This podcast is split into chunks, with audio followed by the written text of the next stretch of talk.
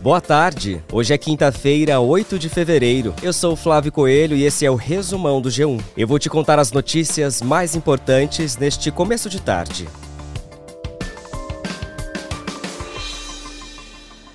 A Polícia Federal realiza hoje uma operação contra militares e políticos que estavam no centro do governo Jair Bolsonaro. Entre os alvos estão os ex-ministros Augusto Heleno, Braga Neto, Paulo Sérgio Nogueira, Anderson Torres e dois ex-assessores de Bolsonaro suspeitos de integrar o chamado Gabinete do Ódio. Segundo a PF, o grupo buscava disseminar desinformação sobre as eleições, as urnas eletrônicas e os poderes, até a tentativa de golpe no dia 8 de janeiro. Na decisão que autorizou a operação, o ministro Alexandre de Moraes ordenou a entrega do passaporte de Jair Bolsonaro. Durante as buscas da PF, o presidente do Partido Liberal, Valdemar Costa Neto, foi preso por porte irregular de arma de fogo. De acordo com as informações do blog da Daniela Lima, a PF descobriu detalhes da minuta golpista orquestrada pelo grupo. O documento previa a prisão dos ministros do Supremo Tribunal Federal, Gilmar Mendes e Alexandre de Moraes, além do presidente do Senado, Rodrigo Pacheco, como parte de um plano para manter Bolsonaro no poder. Para mais detalhes sobre essa operação, acesse acesse o G1.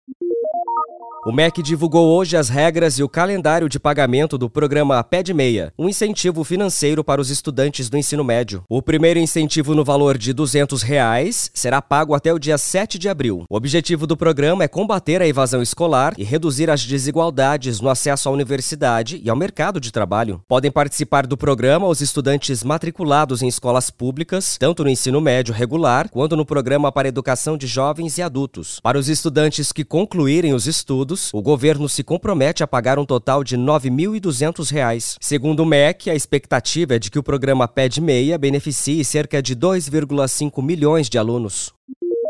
E atenção, eleitores que precisam regularizar o cadastro eleitoral. Vocês têm até o dia 8 de maio para resolver as pendências com a Justiça Eleitoral. Este mesmo prazo também é válido para aqueles que estão tirando o primeiro título. Lembrando que todo esse procedimento pode ser realizado de forma rápida e prática pela internet. Os eleitores que não fizerem a regularização poderão enfrentar várias dificuldades, como a impossibilidade de tirar o passaporte, a carteira de identidade, ingressar em universidades públicas ou renovar a matrícula em instituições instituições de ensino superior. Além disso, fica proibido a possibilidade de assumir cargos em concursos públicos. E para facilitar, o G1 oferece um passo a passo para você regularizar a situação eleitoral.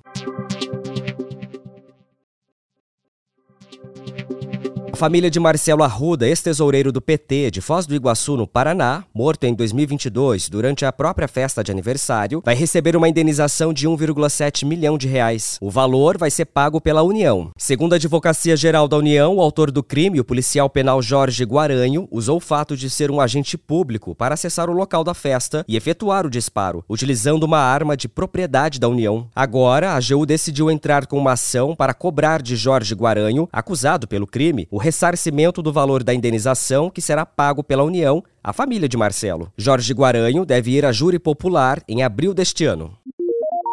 E até a quarta-feira de cinzas, mais de 390 blocos estão programados para desfilar pelas ruas do Rio de Janeiro. Turistas e cariocas já podem começar a montar os seus roteiros para não perderem a diversão. Hoje, sete desfiles estão marcados para saírem às ruas. Já nessa sexta, são 38 blocos. A folia continua no sábado de carnaval com 81 desfiles oficiais, incluindo grandes nomes como o Cordão da Bola Preta, Céu na Terra, Amigos da Onça e Banda de Ipanema. No domingo domingo de carnaval, a animação não para com 96 blocos tomando conta da cidade. Os destaques incluem Toca Raul, Cordão do Boitatá, Bangala Fumenga, Simpatia é Quase Amor e Bloco Areia. Você confere a lista completa de blocos e horários no G1. O resumão diário está no ar de segunda a sexta no G1, no Globoplay, na playlist Caminho Diário do Spotify e também nos demais tocadores. Logo mais à noite você continua acompanhando as notícias com o resumão do Jornal Nacional. Eu fico por aqui. Até mais.